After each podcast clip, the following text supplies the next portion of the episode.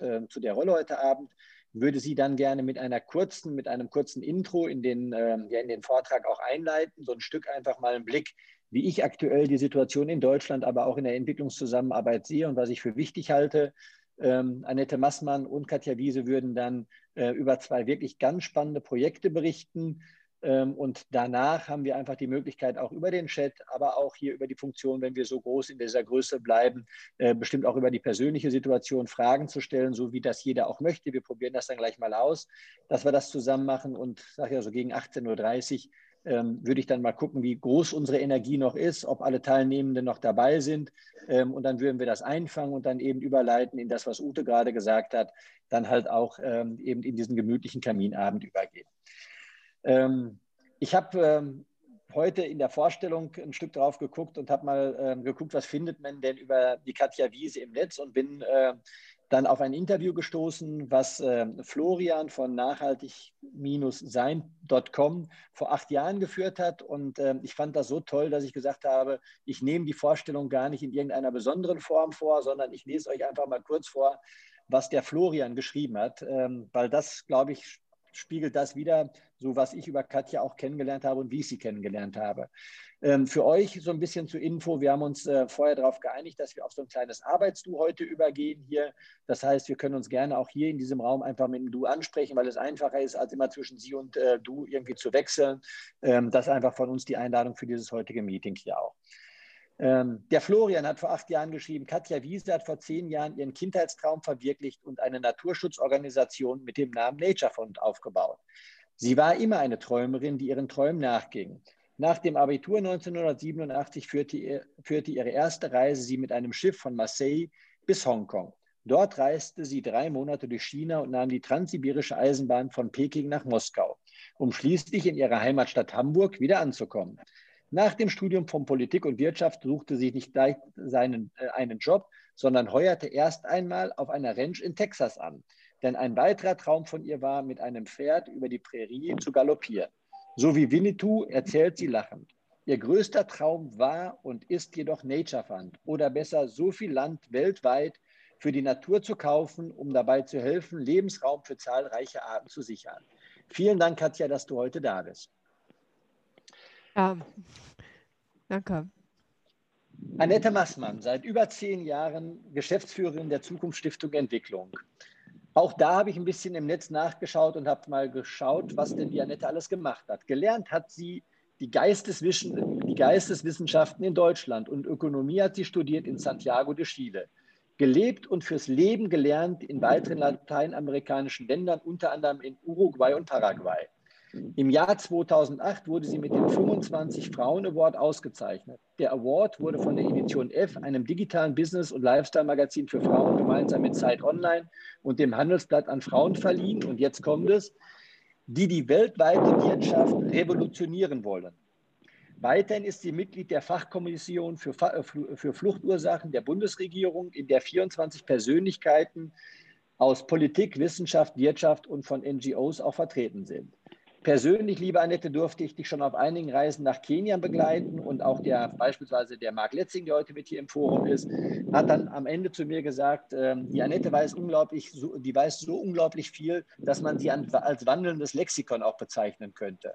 Ich möchte das aber auch ein Stück weit ähm, noch erweitern, weil das Lexikon würde ja nur die kognitive Fähigkeiten widerspiegeln, aber auch die Emotionalität, die sie einfach in ihrer Arbeit und ihr Wissen über Kultur mit einbringt, ist eine ganz besondere ähm, ja, Gabe, die sie auch da mitbringt. Und sie setzt sich wirklich nicht nur dafür ein, sondern lebt, dass es Menschen überall auf dieser Welt einfach besser geht. Und das zeichnet dich, lieber Annette, aus. Und das verbindet, glaube ich, alle, die auch heute hier sind, Ute, Katja, Annette und auch mich, ähm, das Ganze zu tun.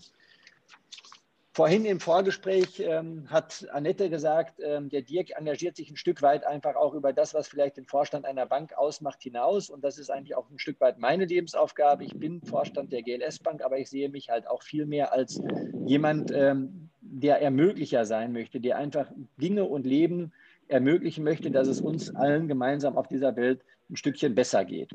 Und ähm, da möchte ich auch ein bisschen zu einführen und einleiten mit dem Thema heute. Ähm, wenn wir uns mit den Medien im Moment in Deutschland beschäftigen, stellen wir alle fest, es geht um eigentlich negative Nachrichten. Bad News sells good. Ähm, und das ist etwas, was mich sehr beschäftigt und was uns alle eigentlich auch nach unten zieht. Wo sind denn die Situationen, die wir selbst beeinflussen können? Was können wir denn tatsächlich selbst gestalten? Ähm, was können wir denn auch tatsächlich mit einbringen? Was können wir selber in unsere eigenen Hände nehmen? Und äh, wir sind zwar im Moment eingeschränkt, aber wir können trotzdem noch 95 Prozent mindestens unserer eigenen Aktivitäten äh, ein Stück weit selbst bestimmen. Und wir sollten immer darauf gucken, wir haben eine Krise in Deutschland, wir haben auch schwierige Lebensbedingungen, gerade weil wir nicht ins Theater gehen können, weil wir nicht ins Kino gehen können, weil wir nicht ins Restaurant gehen können. Aber wir müssen uns keine Angst darüber machen, dass wir in irgendeiner Form ähm, auch tatsächlich jetzt irgendwie existenziell Hunger leiden müssen oder ähnliches. Dafür haben wir ein wirklich gutes Sozialsystem und wir können es auch so verteilen, zumindest in Deutschland, ähm, dass es uns weiterhin gut geht. Ich möchte auch einen Hinweis darauf geben, dass wir ähm, eines von im Moment nur 22 Ländern sind auf der Welt, ähm, in der wir noch von einer echten gelebten Demokratie sprechen können. Ähm, auch wenn vielleicht unser Lebensgefühl nicht so ist, aber wir gehören zu den 22 Ländern, die ähm, auf dem sogenannten Economist Intelligenz Unit äh, Demokratieindex noch unter den ersten 22 Ländern aufgeführt werden. Viele andere Länder haben noch ganz andere Bedingungen. Ich empfinde es als unsere Aufgabe, als wirklich wirtschaftsstarkes Industrieland auch dazu beizutragen, dass es in Deutschland allen gut geht. Das können wir durch Teilen machen, aber dass es halt auch auf der ganzen Welt allen Ländern gut geht. Und auch in dieser Veranstaltung möchten wir gemeinsam mal darauf gucken, wie sind denn die globalen Zusammenhänge und was ist denn eigentlich auch das, was dazu führt, ähm, dass wir diese Lebensbedingungen haben, wie wir sie aktuell in Deutschland, aber auf der ganzen Welt auch haben. Eins muss man sagen, die ganzen Probleme, die wir im Moment sehen, sind keine neuen Probleme. Ja, sie sind vielleicht so ein bisschen durch Corona in ein Brennglas gerutscht. Sie sind halt auch einfach ein Stückchen deutlicher geworden. Ähm, ich nehme mal ein Beispiel aus Deutschland. Wir haben uns im Mai alle Sorgen über unsere Spargelernte gemacht, ja, weil ähm, wir eben nicht genügend Menschen hatten, die bereit sind, in Deutschland Spargel zu ernten. Und deswegen sind die Rumänen aufgrund von Corona nicht gekommen. Das war ein echtes Problem, was wir hier hatten. Also ja, unser Luxusproblem äh, war nicht genügend Spargel oder Spargel zu höheren Preisen auf dem Teller. Aber wenn man dieses Brennglas auch nochmal auf andere Länder setzt, was wir heute tun, dann werden wir sehen, dass die existenziellen Bedrohungen in diesen Ländern auch durch diese gesamte Situation noch viel, viel größer sind. Und ich glaube, da müssen wir einfach auch sehr genau hingucken. Ähm, in den Entwicklungsländern ist eines der größten Probleme, dass diese Strukturen, ähm, die wir haben, aktuell absolut gefährdet sind. Die haben wir lange, lange aufgebaut und auch in den Entwicklungsländern gefördert. Ähm, und wir müssen halt gucken, wie geht es weiter in diesen Strukturen und wie können wir damit zurecht. Ähm, vielleicht so ein paar Situationen noch darüber hinaus, ähm, auch die vielleicht ähm, die auch nochmal ein Gefühl dazu geben. Während uns Corona hier in Deutschland beschäftigt, ist es aber so gewesen, dass wir dieses Jahr 50 Millionen Menschen haben, die auf der Welt von mehr als 100 Katastrophen heimgesucht worden sind. Also 50 Millionen Menschen, die wirklich dieses Jahr von Katastrophen halt auch ähm, ja, besucht worden sind.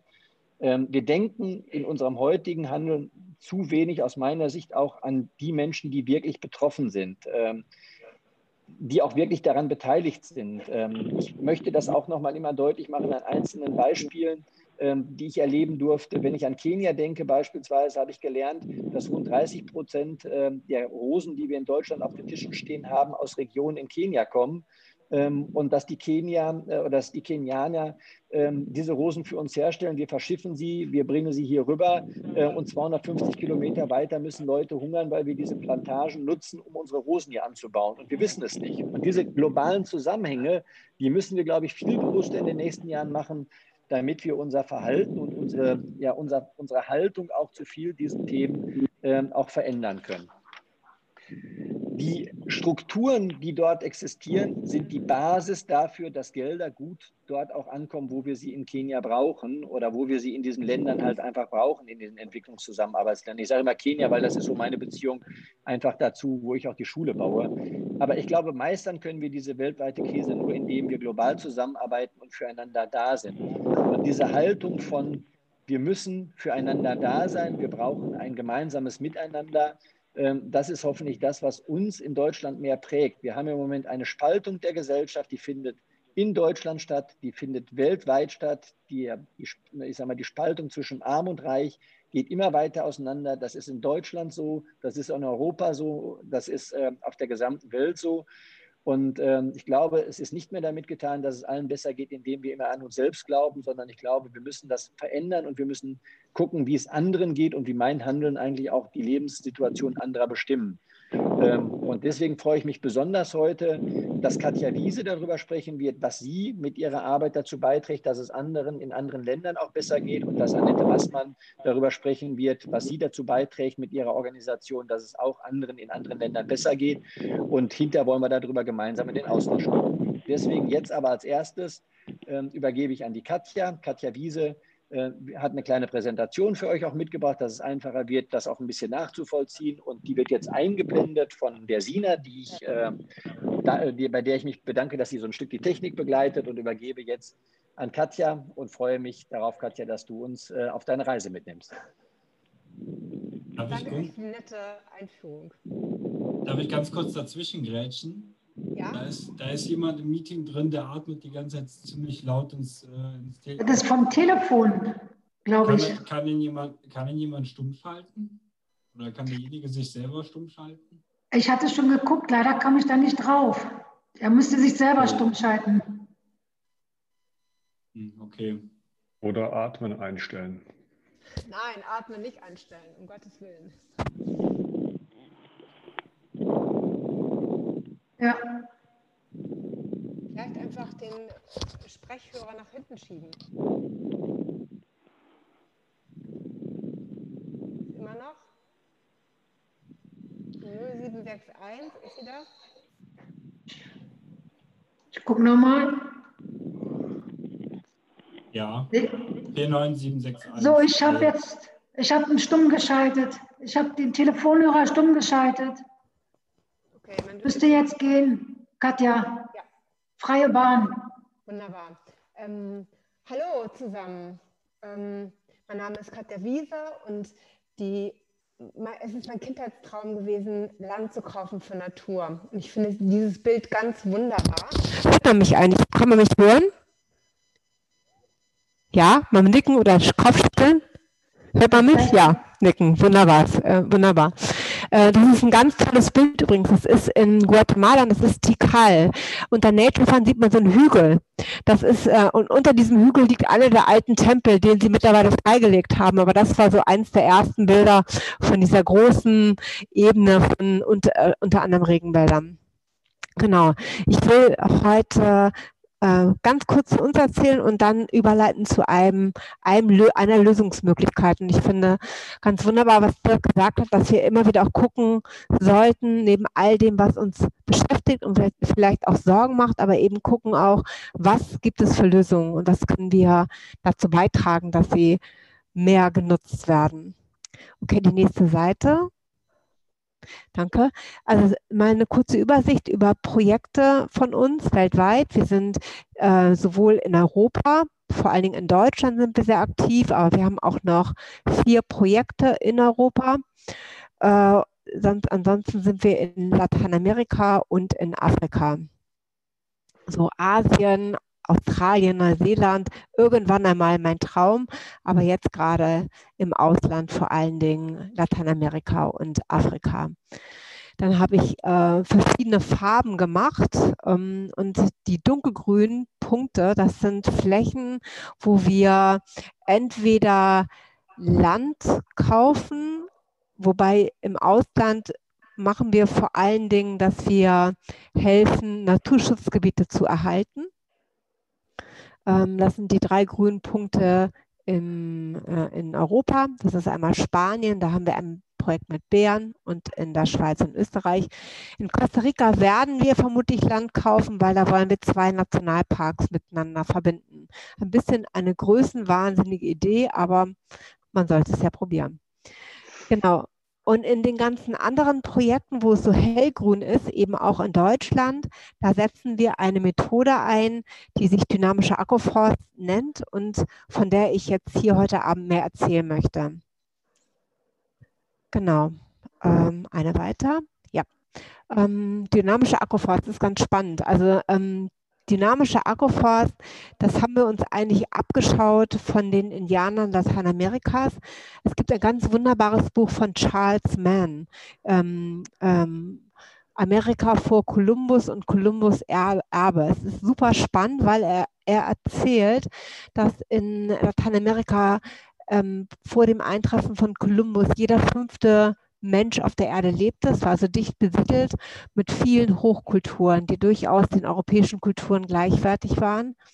Und Kolumbus kam nicht mit einer überlegenen Technologie, sondern mit einem man könnte sagen, einer Biowaffe, nämlich mit ähm, Krankheiten. Und äh, innerhalb kurzer Zeit wurden diese Kulturen quasi vernichtet. Aber vieles davon ist noch erhalten geblieben und diese Kulturen hatten ein völlig anderes Weltverständnis, als wir es heute haben. Wir erleben das ja zum Teil noch in der Begegnung mit Völkern in, in Amerika. Amerika. Ähm, und eines ihrer Grundaspekte ist, dass sie viel stärker in System denken. Es geht nicht so sehr um das Individuum, sondern es geht auch, es geht stark um die Familie, aber es geht auch stark um Systeme. Wobei der Mensch nicht immer getrennt ist von der Natur, sondern, sondern eigentlich Teil der Natur. Jetzt bin ich hier auf dem Jabra und jetzt stelle ich hier den Realtek ein. Das ist der von dem. Ähm, ja. Das kann ja bleiben für die Eingabe, also, oder? Du willst, dass das hier rauskommt? Was ist jetzt genau. Genau, das kommt nichts. Ja, weil das kommt erst, glaube ich, beim neuen Anruf im Team. Ich habe jetzt den Herrn Rolf Engels stumm geschaltet, nicht wundern, bitte. Okay. Ähm, das war jetzt nicht für mich gemeint, oder? Nee, du darfst weitersprechen, bitte, Katja. Okay. okay. Genau, also diese Methode, die, die Indianer denken viel mehr in System. Und was auch ganz spannend ist, die hatten zwei Dinge nicht, die wir hier in Europa hatten oder auch Asien, nämlich sie haben es nie gelernt, Eisen zu legieren. Sie haben es wohl gelernt, aber nicht wirklich genutzt später oder eine Kultur hat es wohl doch gelernt, äh, aber sie haben es nie genutzt, um Äxte zu schmieden oder große Waffen. Das heißt, sie hatten keine Werkzeuge, um Bäume zu fällen. Und äh, sie hatten keinen Auerochsen. Das heißt, es gibt auf der Welt 40 Tierarten, die, die sich domestizieren lassen. Und aus einem Zufall der Natur leben davon nur zwei auf dem amerikanischen Kontinent. Das ist das Lama und der Silberfuchs. Das sind beides jetzt keine Tiere, die große, schwere Flüge ziehen können, also die ihre Energie den Menschen zur Verfügung stellen können, um Landschaften zu verändern. Auch das war vielleicht ein Grund mit, warum sie mehr Systeme entwickelt haben, wo sie mit der Natur arbeiten. Ähm, was total spannend ist, die Indianer waren auch große Pflanzenzüchter. Die haben äh, 180 Pflanzenarten gezüchtet, die wir heute nutzen. Ähm, Tomate zum Beispiel, Tomate, ähm, die Ursprungspflanze ist in den Anden, aber gezüchtet wurde sie tatsächlich in Mexiko. Äh, oder was auch sehr spannend ist, äh, Mais. Für Mais gibt es keine Vorläuferform. Man vermutet, man hat Mais aus verschiedenen Pflanzen entwickelt, gezüchtet. Also eine ganz hohe Leistung eigentlich. Ähm, diese Systeme, dieses systemische Denken, Pflanzen gibt es noch heute an vielen Orten in Lateinamerika. Und es wurde entdeckt, von, äh, wiederentdeckt, könnte man sagen, von einem Schweizer, der heißt Ernst Goethe. Und der hat so in seiner wirklich auch schweizerischen Genauigkeit, aber auch wirklich genialen Umgang mit Pflanzen wirklich versucht zu verstehen, was passiert da eigentlich. Und hat ein Modell entwickelt, das nennt sich, ähm, nannte sich äh, sukzessionale Agroforstwirtschaft. So habe ich das kennengelernt. Und ich habe gleich schon am Anfang gedacht, das ist ein schwieriger Begriff, den kann man nicht so gut vermarkten. Und ich habe auch ähm, das System dann kennengelernt und für mich gesehen, es ist relativ komplex und wir arbeiten immer wieder mit Kleinbauern zusammen ähm, und wir brauchen einfach verständliche Systeme. Übrigens nicht nur mit Kleinbauern, auch mit Großbauern. Und dann haben wir in 2014 begonnen, diese Methode anders zu strukturieren und zu vereinfachen und das, es entstand der dynamische Agroforst seit 2014, der bewegt sich weiter, der entwickelt sich, sage ich mal so, äh, und hat jetzt eigene Schwerpunkte mehr und mehr auch bekommen. Genau, was ist Agroforst? Das ist, ich werde immer wieder zwei Dinge gefragt. Erstmal, was ist Agroforst? Agroforst ist eigentlich ein Begriff, ein allgemeiner Begriff für Bäume, die in der Landwirtschaft genutzt werden. Das bedeutet, Agroforst sind Streuobstwiesen. Die wurden früher auch vielfältig genutzt, auch heute noch. Das ist praktisch eine ein Agroforstsystem.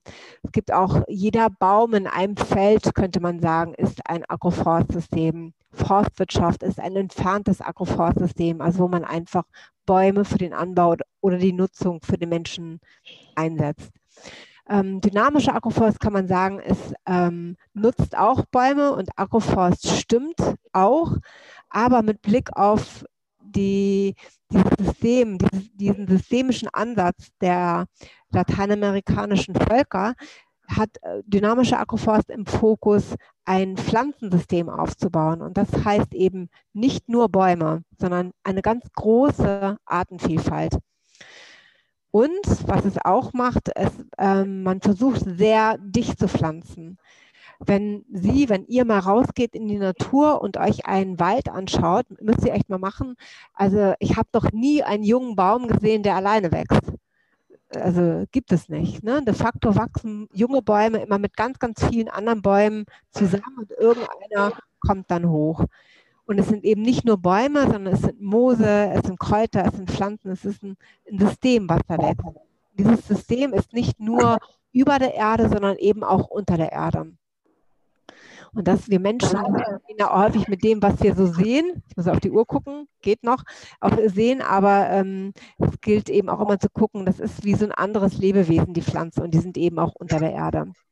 Und der dritte Aspekt ist, dass man dieses System nicht mehr moderiert, indem man umflügt oder indem man ähm, ähm, erntet und wieder alles neu macht, sondern man moderiert das System vor allen Dingen, indem man die Pflanzen schneidet. Und dieser dritte Aspekt, das ist total faszinierend. Das fällt uns wirklich schwer, wenn wir das nicht gewohnt sind. So. Okay, nächste Seite. Hohe Artenvielfalt hatte ich genannt. Da kommt eben auch die verschiedenen Stufen in der Sukzession dazu, aber nicht nur. Hohe Dichte der Pflanzen und regelmäßiger Schnitt. Nächste Seite. Das ist, oder genau, danke dir. Noch eins, genau, das ist zum Beispiel, es ist eine, genau, alles gut. Okay, ganz kurz. Das ist unsere Parzelle in ähm, Wiesbaden-Erbenheim. Da haben wir 2017 angefangen. Eine ganz kleine Parzelle mitten in einem Acker. Und davon zeige ich nachher noch Bilder. Okay, weiter. So, das ist jetzt hier ein Fragebild. Das ist ein Bild ähm, an alle Teilnehmer, Teilnehmerinnen, nämlich die Frage, was ist hier gleich? Was ist hier gleich? Was ist hier gleich auf diesem System im Bild? Was sieht man dort? Ideen? Kann man gerne schreiben oder sagen. Der Boden vielleicht? Der Ort. Nee, da ist eine ist in Madagaskar und das andere ist in Bolivien. Beides ein Anbau für Mais? Keine Ahnung. Ja, das ist gut. Ja, das ist die richtige Richtung. In beiden Systemen wird Mais angebaut. Ja. Auf beiden wächst etwas, ja, sehr gut. Auf beiden Bildern wächst etwas, genau. In beiden Systemen wächst auch Mais. Das eine Bild ist äh, im Tiefland, fast auf Meereshöhe, das andere ist 2600 Meter hoch. Noch eine Idee? Okay, dann nächste Seite. Nochmal weiter. Noch eins. So, stopp nichts machen. Das eine ist eine konventionelle Farm. Das ist das, was Sie überall auf der Welt sehen. Das zweite ist dynamischer Agroforst. Ähm, rechts ist natürlich in gewisser Weise ein Extrembeispiel, aber wir haben hier eine Monokultur und Pflanzen, die sehr weit auseinander sind und die haben nackten Boden. Das ist typisch für unsere Anbauform heute, überall auf der Welt, auch in Deutschland. Und dynamische Agroforst, das sind noch ungewohnte Bilder, aber dieses Bild entstand auf einem komplett kahlen, degradierten Boden. Und jetzt mal die Frage an Sie oder euch, wie lange hat das gedauert, bis es so aussah? Was schätzen Sie? Mal so eine Zahl reinwerfen. Fünf Jahre. Fünf Jahre, okay. Noch eine Zahl?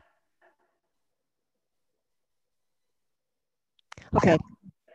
Drei Jahre. Das rechte Bild ist 2600 Meter Höhe. Das regnet nur vier Wochen, vier Monate im Jahr. Der Boden war total zerstört. Es hat drei Jahre gedauert, das Bild so, den Wald, die Fläche so zu verändern. Okay, noch, dann nochmal eine Frage. Das ist irgendwie ganz spannend. Was meinen Sie, wie heiß es ähm, im Boden ist in einer konventionellen Farm? Wie heiß ist es mittags, wenn die Sonne drauf scheint? 45 Grad. Ja, geht schon in die richtige Richtung. 60 Grad bis 90 Grad. Das haben wir zum Teil auch hier im Rheintal auf den Flächen. Es wird total heiß. Was passiert bei 60 oder 90 Grad mit dem Wasser? Ihr müsst die Mikros anschalten, wenn ihr antworten wollt, ne? Immer mal als Hintergrund. Oder ist schreiben. Weg. Das Wasser verdunstet, ist weg. Genau, das Wasser verdunstet, es ist weg. Das passiert überall auf der ganzen Welt in der Landwirtschaft. Boden, nackter Boden heizt sich auf und das Wasser ist weg. Und wir haben totale Probleme heute mit der Feuchtigkeit im Böden aufgrund des Klimawandels. So, wie, wie, ähm, wie heiß ist es dort in dem Boden in dem System? Mittags um 12. Auf der dynamische Agroforst. 18 Grad. Ja, wunderbar, wunderbar. Nee, 30 Grad nicht, 18 bis 22 Grad. Genau, jetzt gehen wir mal weiter. Situation, dann noch weiter. 60 Grad, 20 Grad, ist immer, äh, immer sehr schön kühl. Der Boden ist immer bedeckt. Das ist ein idealer Nährboden für Samen. Da wächst ständig irgendetwas. Es gibt auch ganz viele Mikroorganismen. Nochmal klicken bitte. Biodiversität, wie hoch ist sie? Wie hoch ist sie links? Gar nicht. Gleich null. Danke, gar nicht. Und rechts? Hoch natürlich. Okay, ja. weiter. Der nächste Punkt. Ertrag, wie hoch ist der Ertrag rechts, links? Geht so. Und, und rechts hoch. Also, ähm, Vielfältig vor allem, ne? Ja. Genau. Also wir, ne, wir, wir stellen Systeme um und es ist bereits im ersten Jahr so im Durchschnitt haben wir 143 Prozent mehr Ertrag und im zweiten Jahr 210 Prozent. Und das dritte Jahr haben wir dummerweise nicht mehr gemessen. Das haben wir nicht mehr geschafft. Okay, noch ein Punkt ist da. Arbeit. Konventionell ist äh, mal klicken. Ist relativ mühselig in der Sonne und da bei dem dynamischen System, es ist am Anfang viel, es ist auch viel, wenn man viel umdenken muss, aber später relativ wenig. Okay, über diese dynamischen Agroforst, diese dynamischen Agroforstsysteme sind eine Lösung, denke ich. Okay, noch einen Schritt weiter. Zum Ertrag hätte ich noch eine Frage. Ja. Ähm, ist das jetzt wirklich bezogen auf die Frucht, also auf den Mais in dem Fall hier oder insgesamt alles, was dann da wächst? Insgesamt alles. Okay, aber, aber der Mais aber an sich ist auch nicht ja, aber nicht nur das. Es, äh, man, hat, äh, man beginnt auch solche Agroforstsysteme in Deutschland einzuführen. In Brandenburg gibt es verschiedene Versuchsreihen, auch von Universitäten begleitet. Und man hat festgestellt, wenn man einen Acker, von einem Acker Weizen, wenn man da 20 Prozent wegnimmt und einfach total normale Baumreihen in den Acker reinzieht, da, äh, dann hat man ähm, im Schnitt 2,6 mehr Ertrag Reis, Mais oder Weizen. Auf 80 Prozent Fläche hat man immer noch 2,6 Prozent mehr Gesamtertrag an Weizen und äh, man hat dann eben noch Zusatzertrag über die Baumreihen. Und das kann man sich unter anderem erklären, weil Windwurf, der äh, ist weniger, weil die Bäume mehr Wasser aus dem Boden rausholen, weil mehr Feuchtigkeit insgesamt im System ist. Das alles führt dazu, dass der Bauer mehr Ertrag hat. Ja, Frau Schleicher oder Claudia Schleicher? Ähm, ist das das gleiche wie Permakultur eigentlich? Oder gibt es also gleich nur ein anderer Begriff oder ist da ein Unterschied? Da ist ein Unterschied. Das ist vielen Dank, dass, dass ich sage das zu, dass du das äh, fragst. Wir werden immer wieder gefragt, ach ja, das ist Permakultur. Ich kenne das. Ähm, aber Permakultur ist eine Philosophie, also wie so ein großer Überbau, der einfach guckt, ähm, sei gut zur Natur, sei gut zum Menschen und handle fair ein, ein Grundansatz. Und was momentan in der Permakultur genutzt wird, ist vor allen Dingen äh, bio, biologischer Mischanbau. So, und ähm, man kann, also und dynamische Agroforst ist was eigenes, das ist eine eigene, eigene Herangehensweise an Pflanzen. Wenn man sagt, da die Philosophie Permakultur ist wie so ein Dach, dann ist dynamische Agroforst ein Werkzeug. Das kann ich unter das Dach stellen von Permakultur und das kann genutzt werden, aber es kann auch in allen anderen Zusammenhängen genutzt werden. Ist das verständlich? Okay, noch ein weiter bitte. Das sind mal so zwei Bilder. Das obere ist aus Honduras. Das sind abgeholzte Flächen auf der linken Seite und das, was Sie dann rechts sehen und in der Mitte, das sind die Flächen nach 18 Monaten. Wow. Ja, man muss dazu sagen, äh, das ist äh, tropischer Regenwald. Das wächst da wirklich sehr, sehr schnell. Ähm, aber wir haben erlebt, die Bauern sind so begeistert, die haben den ganzen Nationalpark umgestellt auf dynamischen Agroforst, wirklich von alleine. Das ist total irre. Ähm, nun sind sie keine so gutes Marketing, sage ich mal, System, dass wir das jetzt großartig verbreiten, aber im Nationalpark Patuca, da wird jetzt dynamischer Agroforst flächendeckend eingesetzt und verwandelt einfach den, den Park, der auch ganz stark abgeholzt war. Unten, das ist ein ähm, Blick auf Bolivien, das ist in 2600 Meter Höhe. Das rechte Bild, was Sie da sehen, so sah die Fläche aus, die in drei Jahren umgestellt wurde. Erinnern Sie sich an diese zwei Bilder? konventionell mhm. dynamisch. Das war die Fläche vor drei Jahren und dann das Bild, was Sie danach gesehen haben, das war drei Jahre später auf 2600 Meter Höhe. Und dann die anderen drei Bilder, die sind, in, die sind auf, die sind sogar noch höher. Ich glaube, wie hoch war das da? 2600. Ich glaube, das ist 3800 Meter Höhe wieder, noch höher. Und da sehen Sie den Boden mit dem Schnittlauch und dazwischen wächst ganz viel, also ganz viel zusammen und der Boden ist dunkel. Das wirklich, hat sich gut entwickelt. Die Früchte sind echt riesig. Sie sehen den Kohlkopf. Also es ist wirklich auch, das ist drei Jahre alt, die Parzelle da oben in, in Bolivien.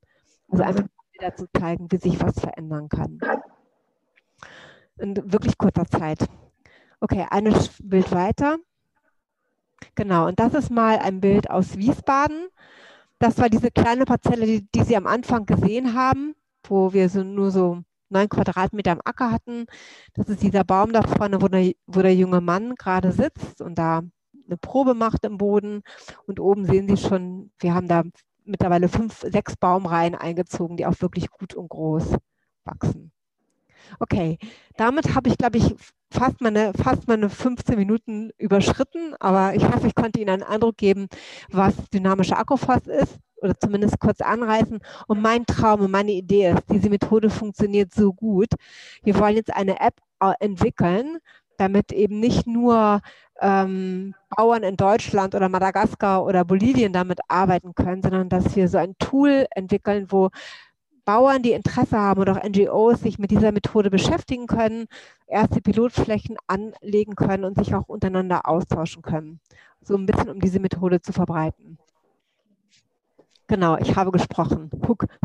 Danke, Katja. Darf ich kurz noch eine Zwischenfrage stellen? Jörg, Fragen machen wir nachher oder wie habt ihr euch geeinigt? Ja, wir alles machen nachher Fragen. Genau, wir machen, nachher die Fragen. Ende, ne? Genau. Ähm, ich würde jetzt aber noch mal ganz kurz eben, bevor wir zu der Annette auch rübergehen, ähm, für mich noch mal eine kurze Zusammenfassung machen, liebe Katja, weil ähm, ich lasse das auch mal in diesem Bild stehen. Ähm, du hast gestartet mit der Frage, ähm, was gibt es für Lösungen? Ja? Was können wir dazu beitragen? Ähm, dann hast du uns noch ein Stück mit auf die Reise genommen und hast uns nochmal in das äh, Jahr der, des Kolumbus zurückversetzt. Kolumbus kam nicht mit einer überlegenen Technologie, sondern mit Krankheiten. Auch das vielleicht nochmal einfach zu dem, was glauben wir eigentlich heutzutage zu wissen, wenn wir woanders hingehen und was bringen wir auch dort mit hin? Sind es immer die überlegenen Technologien? Weil du nämlich gesagt hast, nein, wir haben sogar gelernt von dem, was du gerade umsetzt, haben wir von, Indi von den indigenen Völkern gelernt, ähm, die das in Amerika schon, in Lateinamerika schon viele, viele Jahre vorher gemacht haben. Sie haben die Systeme, die, sie haben Systeme geschaffen, die mit der Natur zusammenarbeiten und nicht gegen die Natur arbeiten. Und ich habe die Sina gerade gebeten, dieses letzte Bild stehen zu lassen und nicht weiter zu blättern, weil das sind Bilder, wenn man auf das linke Bild guckt, äh, was ich einfach mitnehme, das sind Bilder, wie wir leben wollen. Das sind Bilder, die mir Kraft geben, wo ich einfach denke, boah, ist das cool, wenn du jetzt da an diesem Ort wärst, wenn du dich jetzt einfach in diese Wiese setzen könntest oder in diese, in diese, in diese Pflanzen, die ist ja nicht eine Wiese, in diese Pflanzen setzen könntest und könntest davon leben, könntest da mitleben und könntest in dieser Natur leben. Und das gibt mir einfach auch Kraft. Deswegen vielen Dank für deinen kraftvollen Vortrag. Kontaktdaten kommen jetzt noch mal ganz kurz von der Sina und dann blenden wir über ähm, zu der Annette. Dankeschön müssen wir kurz umbauen hier. Das machen wir. In der Zeit überbrücke ich halt einfach auch noch ein Stückchen. Ähm, Annette, du kannst dich schon mal warm laufen, schon mal Mundübungen machen. Ja, guck mal, mit dem Lächeln starten, weil jetzt kommt gleich deine, deine Bühne. Ähm, es wurde auch zwischendurch immer gebeten, ähm, auch nochmal die Bilder anzumachen. Also wer möchte, ähm, einfach bitte halt auch gerne die Fotos anmachen, die Bilder anmachen wer sich zeigen möchte. Ähm, das hilft uns gleich auch in der Diskussion. Und jetzt, liebe Annette, würde ich auch gerne den Bildschirm an dich übergeben und freue mich, dass du da bist. Dankeschön. Ja, vielen herzlichen Dank von meiner Seite. Danke, dass wir so zusammenkommen können. Ähm, ich werde gleich auch nochmal auf Bodenfruchtbarkeit an, eingehen und bin da sehr, sehr froh, dass Katja das auch ein bisschen schon als Terrain vorbereitet hat, weil das absolut essentiell ist. Es geht also um nachhaltige Entwicklungszusammenarbeit, wie die aussehen kann und wie sie auch momentan unter den Auswirkungen der Pandemie aussehen kann. Sina, klick mal weiter. Als äh, Zukunftsstiftung Entwicklung arbeiten wir mit 77 Partnern in 18 Ländern. Und alles, was da grün ist, in diesen Gebieten haben wir Partner. Partner heißt bei uns, wir arbeiten in langfristiger Kooperation im Bereich, in Gebieten von Slums, in Gebieten von ähm, ländlicher Entwicklung mit ländlichen Gemeinden. Und wir arbeiten immer so lange mit diesen Gemeinschaften zusammen, bis eine ökonomische, eine soziale und eine ökologische Tragfähigkeit erreicht wird. Also immer bis dieser Dreiklang in einer Hilfe zur Selbsthilfe aus den eigenen Ressourcen heraus entwickelt werden kann. Mal so zum Volumen sind es ruhig rund 6,5 Millionen Euro, die wir einsetzen und die vor allen Dingen durch Spenderinnen und Spender und auch einen Anteil öffentliche Förderung zusammenkommen. Bitte einmal weiter. Heute möchte ich nur über ein Projekt von all diesen Projekten erzählen, einfach weil ich nur 15 Minuten habe. Und ich wollte gerne über Peru sprechen. Also ein Beispiel von diesen 77 Partnern und das gleichzeitig damit verbinden, darzustellen, wie momentan die Situation infolge von Corona aussieht. In Peru herrscht seit März ein Lockdown. Offiziell sind 940.000 Fälle gezählt worden und 36.000 Tote. Diese Statistiken sind eigentlich belanglos, weil es überhaupt gar kein kohärentes Erfassungssystem gibt, zeigen aber ein bisschen, dass das Land absolut geschüttelt ist. Und meine Frage heute ist, wie verbindet sich diese Corona-Pandemie mit vorher existenten Problemlagen in dem Land? Wie verbindet sich das, die Wirtschaftskrise mit der Klimakrise? Und was können wir eigentlich dagegen tun und was tun unsere Partner vor Ort dagegen? Als Ausgangspunkt, die peruanische Wirtschaft lebt ganz vor allem vom Bergbau. Über 60 Prozent aller Exporterlöse sind Erze, die exportiert werden. Ein bisschen ist dann auch noch Landwirtschaft. Und nach Brasilien hat Peru einfach mit 13 Prozent den zweitgrößten Anteil am Amazonas. Und dieses Projekt, über das ich heute erzählen will, liegt da, wo dieser grüne Pfeil auf der Karte zu sehen ist, nämlich in diesem Amazonasgebiet ähm, wenn man nach Iquitos reist, dann muss man den Amazonas anderthalb Stunden mit dem Bötchen nach oben Richtung Norden fahren und dann kommt man zu einem Gebiet, das Tamshiaku heißt. Einmal bitte weiter.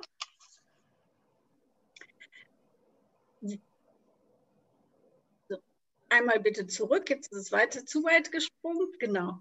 Nee, einmal weiter. Da, gut. Ähm, wir haben in Peru das große Problem, dass es zu massiver illegaler Abholzung des Waldes kommt, vor allen Dingen durch multinationale Konzerne, aber auch durch Brandrodung. Ja? Amazonien und Brandrodung ist hier ja auch immer wieder ein großes Thema gewesen.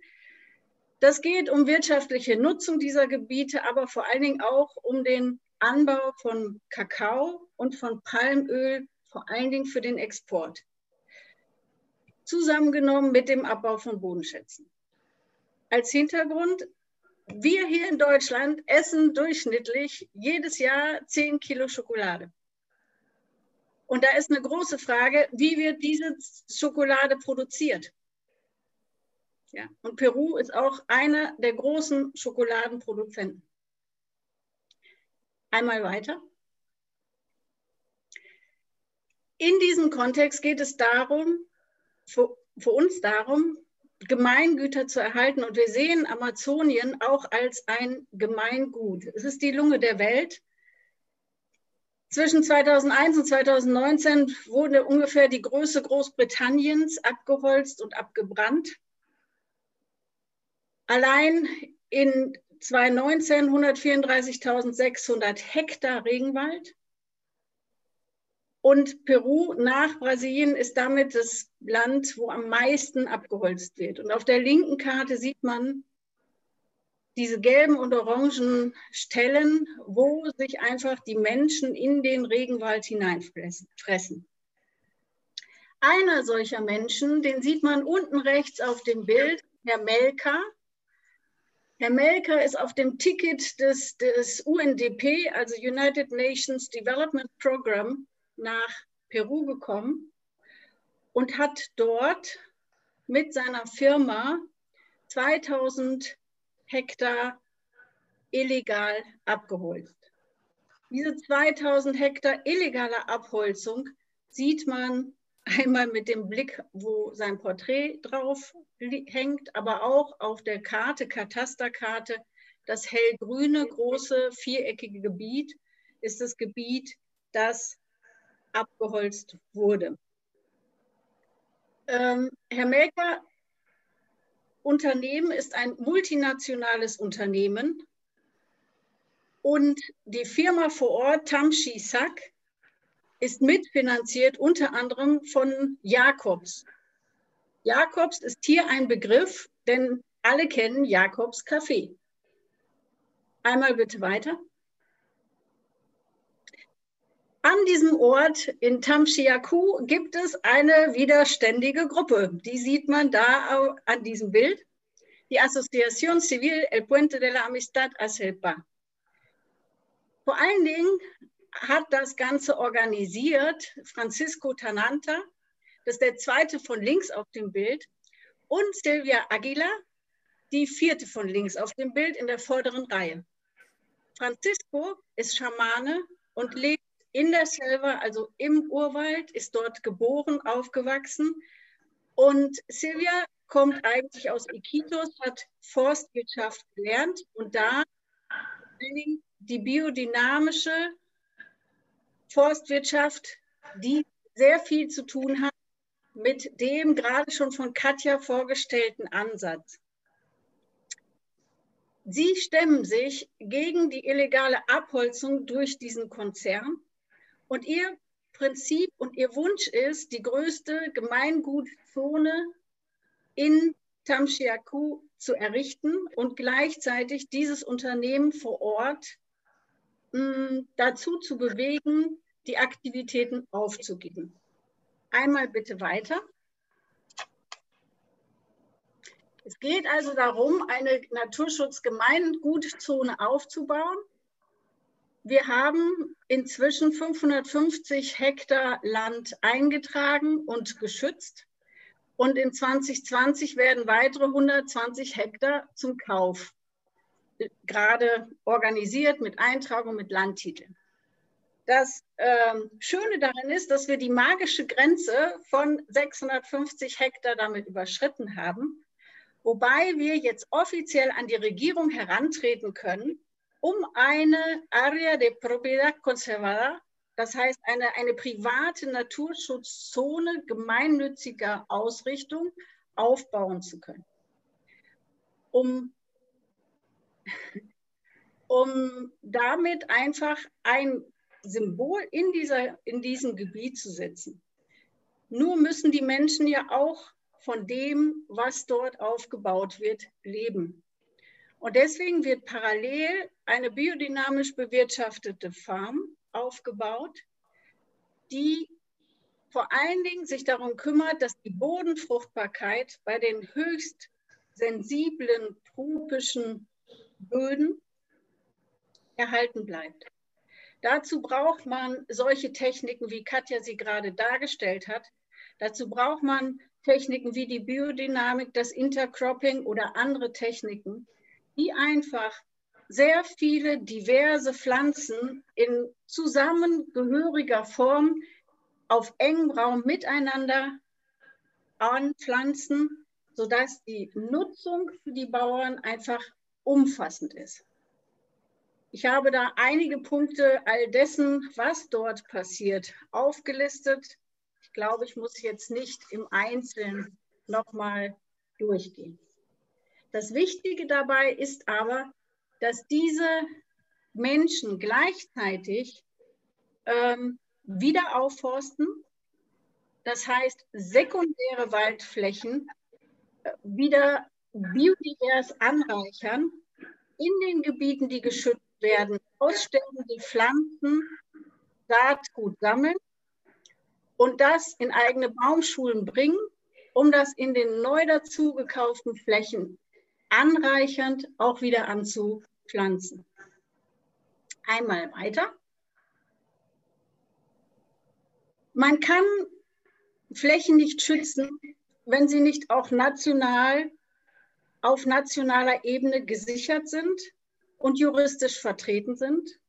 Man kann einem international agierenden, multinationalen Unternehmen keinen Einhalt gebieten durch eine kleine lokale Organisation, wenn diese nicht auch national durch rechtlichen Beistand begleitet und gestützt wird. Und deswegen kooperieren wir mit KINE, dem Instituto de Estudios Forestales, die in Lima Rechtshilfe leistet, damit diese Gemeingut Naturschutzzone erhalten und ausgebaut werden kann und damit das Unternehmen Tamshi Sak in die Schranken verwiesen wird.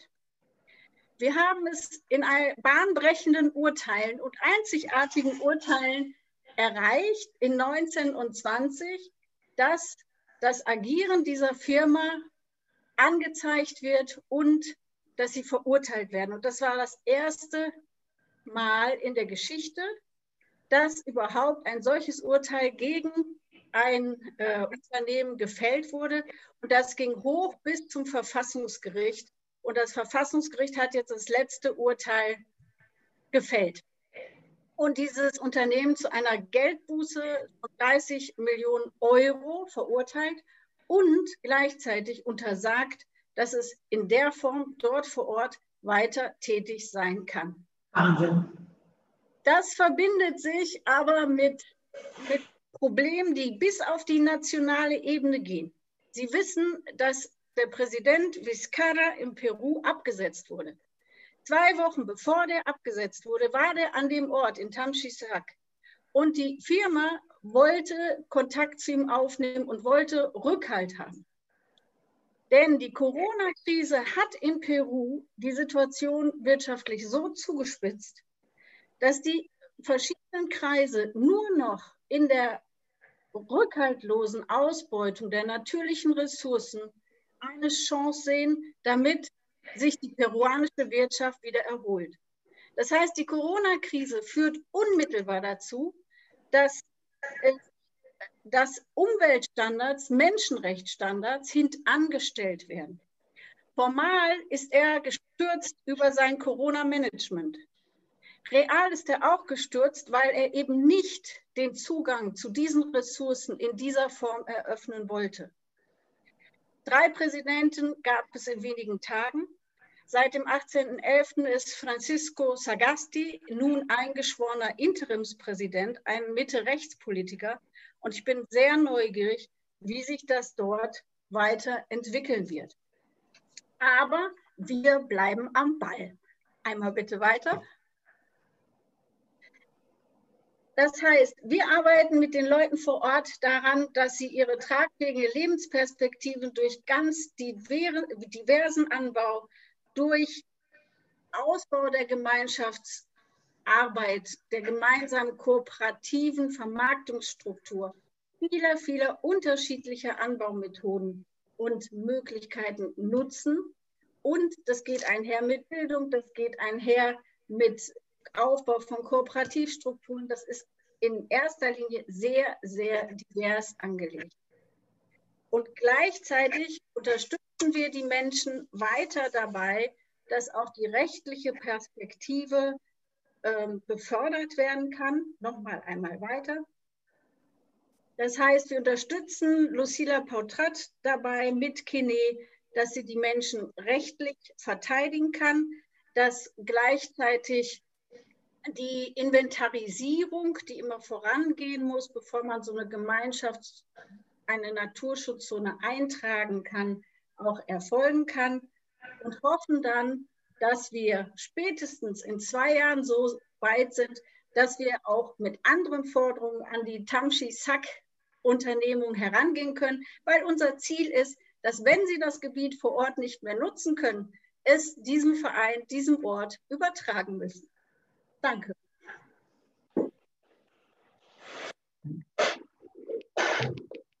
Ja, danke schön, liebe Annette auch. Ähm, die erste Frage war gerade schon ähm, im Chat, die gekommen ist. Ähm, die ist hoffentlich auch beantwortet ähm, worden. Lieber Marc, du hattest die Frage, warum das diese 650, äh, äh, warum das diese 650 äh, Quadratmeter oder äh, Hektarfläche ist. Äh, die Fläche muss mindestens so groß sein. Das hat Annette gerade schon ähm, auch einmal mit beantwortet im Chat für dich. Ja, liebe Annette, ähm, was habe ich für mich mitgenommen? Ich sage einfach mal so die Dinge, die mir jetzt sehr im Gedächtnis geblieben sind. Ähm, es geht um eine nachhaltige Entwicklungszusammenarbeit. Ähm, es geht um langfristige ähm, Kooperation. Sehr bedeutend auch nochmal, es geht um die ökonomische, um die soziale und die ökologische Tragfähigkeit. Und etwas, was du immer sehr betonst, auch wenn wir dort unterwegs sind und auch hier gerade wieder, es geht immer auch orientiert an den Ressourcen, die bei den Menschen schon vorhanden sind. Ähm, so wie ich gerade über die Rosen gesprochen habe, hast du das nochmal an dem Beispiel halt einfach auch der Schokolade festgemacht. In Deutschland essen wir pro Person rund 10 Kilogramm im Schnitt Schokolade. Ich wahrscheinlich ein bisschen mehr äh, und andere vielleicht von euch ein bisschen weniger. Aber wo kommt diese Schokolade her? Wie wird sie produziert? Welche Auswirkungen hat das auf die Lebensbedingungen der Menschen, auf die ökonomischen, ökologischen Bedingungen, aber halt auch auf die sozialen Konstrukte? Ähm, Amazonien ist die Lunge der Welt und so ein bisschen ähm, hast du gerade dann ähm, auch gesagt, ja, die wird abgeholzt oder wenn man auch eben an das Thema Lunge der Welt drängt, abgebrannt. Also abgebrannt fällt mir dann gleich wieder ein, atemlos zu sein keine Luft zu bekommen, vielleicht ersticken zu müssen durch das, was dort passiert. Ja, in den Regenwald fressen wir uns herein. Ähm, auch da möchte ich eine Verbindung einfach mal herzustellen. Ich glaube halt, dass durch, dass durch diesen Raubbau dieser Natur, die wir auch durch, äh, durchführen, genau solche Krisen auch ähm, existieren wie Corona. Das ist ja übergesprungen von den, ähm, von den natürlichen äh, ähm, Lebenswesen auf den Menschen. Das kommt auch dazu, dass wir immer tiefer in diese Wälder halt auch eindringen. Und worum geht es? Es geht um den Ausbau tragfähiger Lebensperspektiven und die halt über den eigenen persönlichen Kontext und über meinen eigenen Blickwinkel hinaus auch in die gesamte Welt äh, hineinzunehmen. Das, was mich jetzt äh, als erstes interessiert, und dann können die anderen auch äh, in, dann können auch die anderen gerne Fragen stellen, entweder im Chat oder halt auch äh, persönlich durch Handzeichen. Wir versuchen das gemeinsam auch zu moderieren. Aber die erste Frage, wenn wir das Bild jetzt mal wegnehmen, ähm, liebe Annette und auch liebe Katja, was gibt euch eigentlich Kraft? Und als erstes würde ich jetzt die Annette fragen, was gibt euch eigentlich Kraft ähm, gegen das, was ihr dort immer wieder in diesen Ländern ähm, erlebt und auch vorfindet, ähm, weiterzuarbeiten? Annette, du vielleicht zuerst. Die Menschen. Also es ist einfach unglaublich äh, bereichernd. Ich empfinde es immer als wahnsinnig bereichernd, überall in der Welt Menschen kennenzulernen, die sich einsetzen, um eben solche Perspektiven aufzubauen, zu verteidigen, solidarisch mit anderen zu sein, Natur zu schützen. Ähm, das gibt Kraft, Freude. Dankeschön. Katja, auch an dich die Frage an. Also ähm, ich bin noch total begeistert von dem Vortrag, Annette, echt super. Ähm, wir brauchen mehr Rechtsanwälte, denke ich, auf alle Fälle. Das ist so. Das ist ein ganz wichtiges Tool. Was gibt mir Kraft? Also ähm, die, das bringt einfach Spaß. Die Arbeit bringt Spaß und sie nährt einen auch zurück. Also wir arbeiten wirklich viel und ich empfinde es ganz selten als wirklich Arbeit, sondern es ist häufig, man entwickelt was gemeinsam und es funktioniert. Manchmal funktioniert es nicht, da muss man eine Lösung suchen, aber ganz oft funktioniert es einfach und das macht glücklich irgendwie. Ich glaube, das nährt ganz stark. Gibt es, gibt es für euch eigentlich durch das Erleben, weil du das gerade sagst, Katja, ich möchte das mal aufgreifen, auch einen anderen Blick auf das, was Glück, was Glück eigentlich ausmacht oder was Glücklichsein eigentlich bedeutet, wenn du so darüber sprichst? Oh weia. Also, ähm, also es gibt etwas, was, worüber ich immer wieder nachdenke. Nature Fund ist mein Kindheitstraum. Ich wollte das immer machen. Und ich habe diesen Traum Gott sei Dank nicht vergessen und mache ihn jetzt. Und es macht total viel Arbeit. Man muss auch auf echt viel verzichten. Ich habe zum Beispiel kein Auto und bin auch jetzt nicht reich oder und so weiter.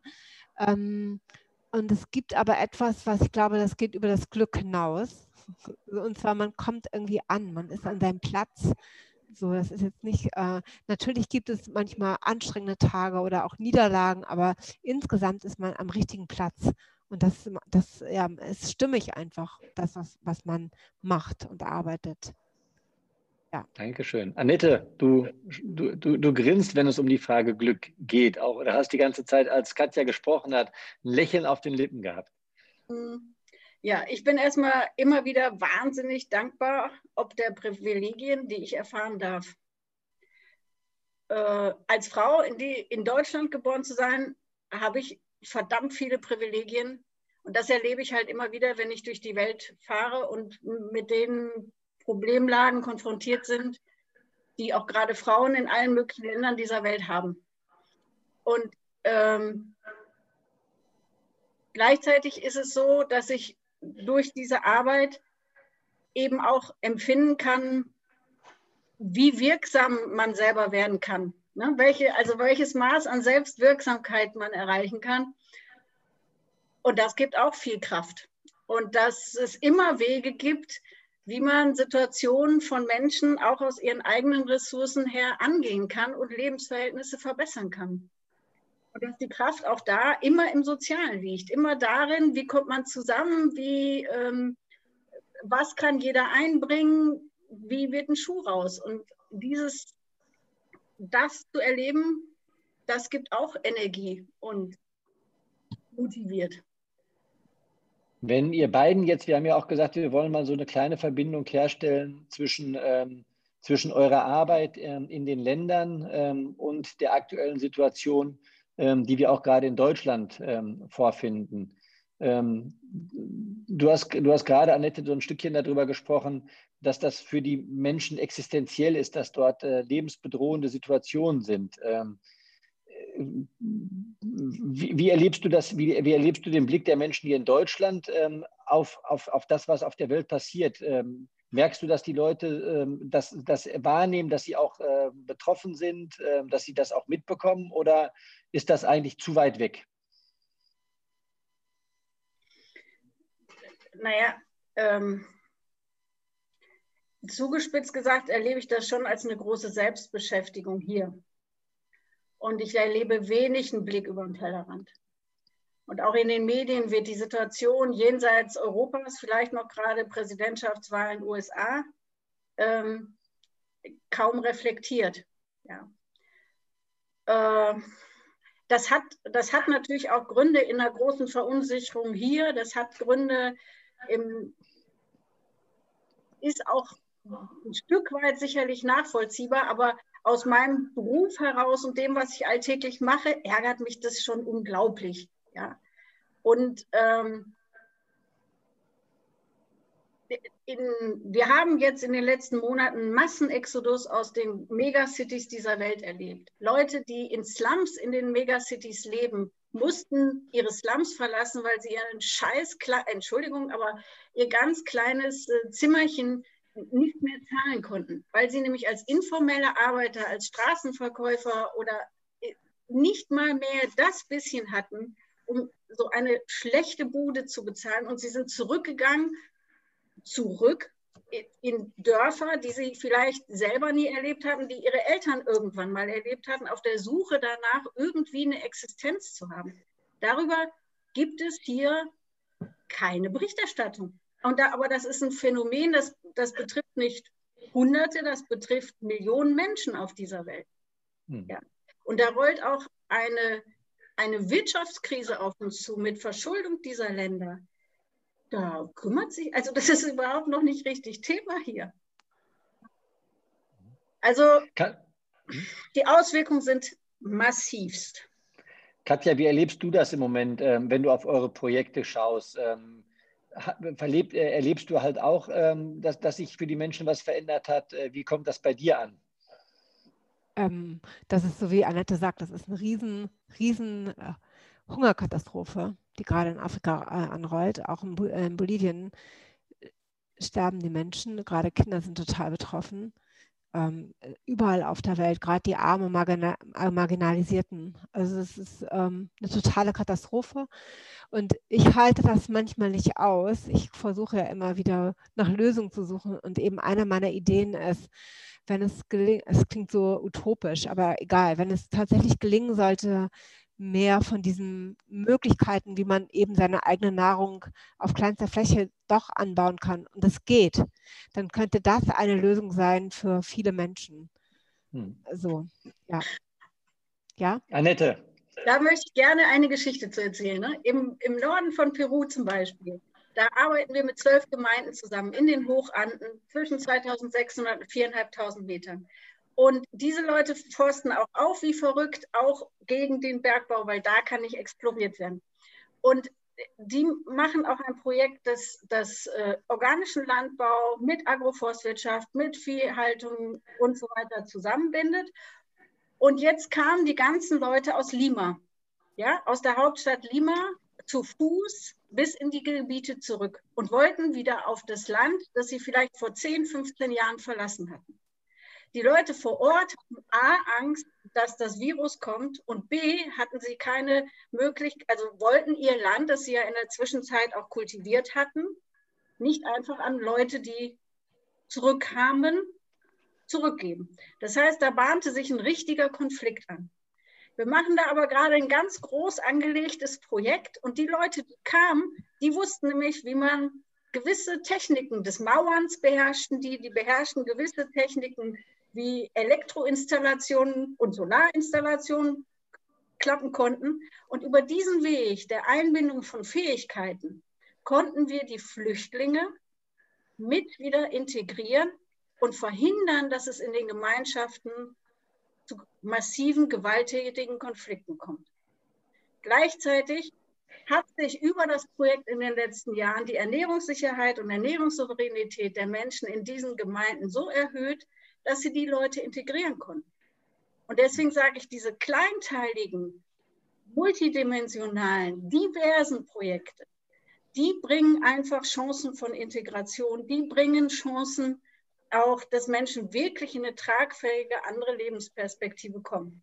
Und das hat mich in dieser Krisenzeit echt erfreut, dass, es, dass solche Dinge dann auch möglich sind. Ich möchte gerne mit euch was teilen und würde dann auch gerne die Runde äh, öffnen. Ich äh, fand diese Situation jetzt gerade sehr, sehr bemerkenswert und äh, möchte euch auch nochmal Danke sagen, Katja und auch ähm, Annette.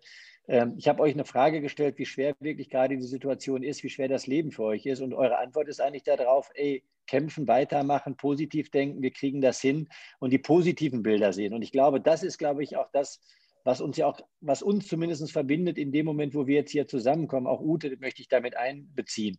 Es geht immer darüber eben, ähm, und du hast damit angefangen vorhin, ähm, Katja, vielleicht auch das so ein bisschen für mich als Abschluss und dann möchte ich das mit den anderen teilen.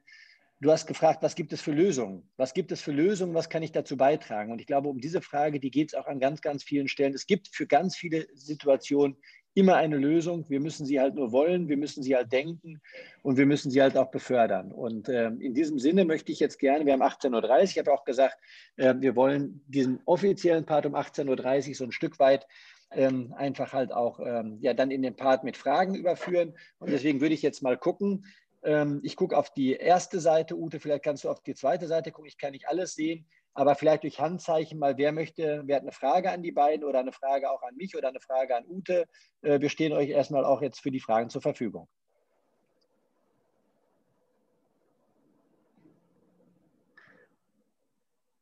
Bei mir ist nichts. Ähm, wer ist denn der Eisbrecher oder die Eisbrecherin? Sonst stelle ich noch eine. Ich hätte, ansonsten hätte ich auch noch was. Ja, dann mach doch mal, Ute. Ja, also erstmal Herzlichen Dank, Annette und äh, Katja und auch Dirk. Das ist, äh, ich bin vollkommen geflecht und habe mehrmals Gänsehaut bekommen, muss ich echt sagen. Und äh, ich habe jetzt hier irgendwie so eine schwere Diskussion erwartet, aber ganz im Gegenteil.